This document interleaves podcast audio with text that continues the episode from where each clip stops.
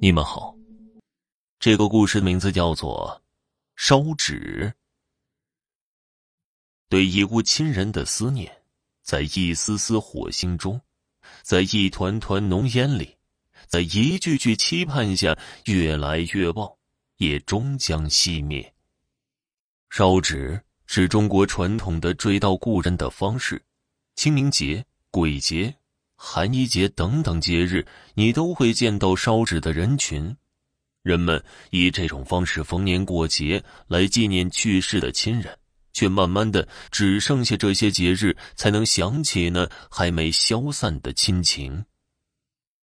我记得小的时候，我跟大人们给太姥爷烧纸，那个时候还不太懂事的我，根本不知道烧纸是什么形式，有什么流程。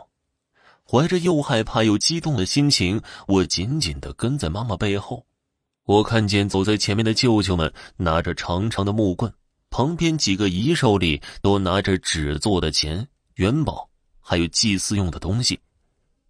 我不知道我们要去找谁，我只知道我不能碰，只能看。接着，我们一大家子人就来到一个十字街口。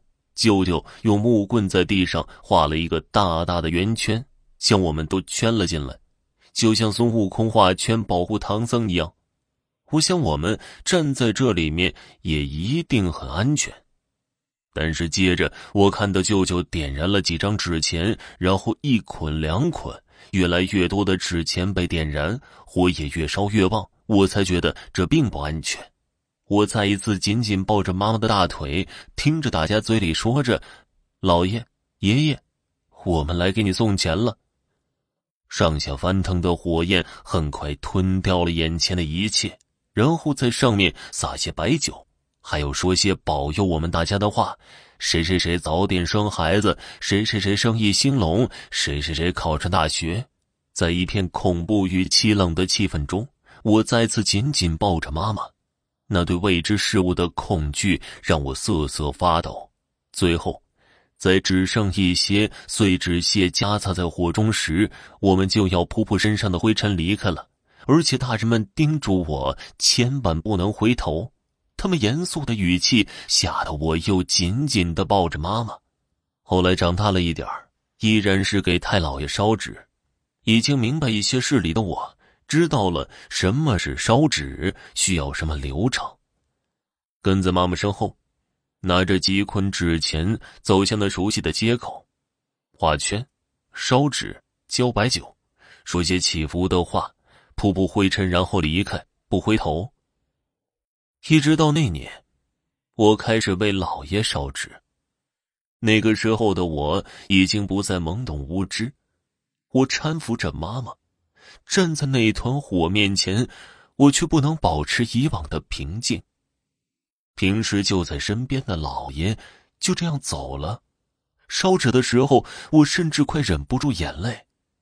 如此贴近我们现在生活的经历，让我们都触景生情。耳边的话语再也不是说“爷爷、老爷收钱吧”，变成了一声声接近绝望的哭喊着“爸”。炙热燃烧的火焰中，我仿佛看见了老爷就在那儿，他在看着我们。但是几年过去了，一样的人群，去一样的地方，我们再一次说着一样的话，只是变换了主语。爸，收钱吧，我们给你送钱来了。依旧是保佑谁谁谁挣大钱，保佑谁谁谁找到好工作。抬起头，看看周围的一堆堆火焰，就像每个已故的人通往这个世界的大门。扑扑身上的灰尘，离开最后的星星之火，不回头，忘掉曾有的一切。时间终会冲淡一切，烧纸也不过是烧一种传统。比起烧纸。真真的思念，其实就是我们突然间想到或者无意中看到某些事物所产生的连带感情。火焰，不代表思念；纸钱也不代表孝心。我认为，回忆才伴着的思念，思念，也是美好的回忆。好了，听众朋友，本集播讲完毕，感谢您的收听。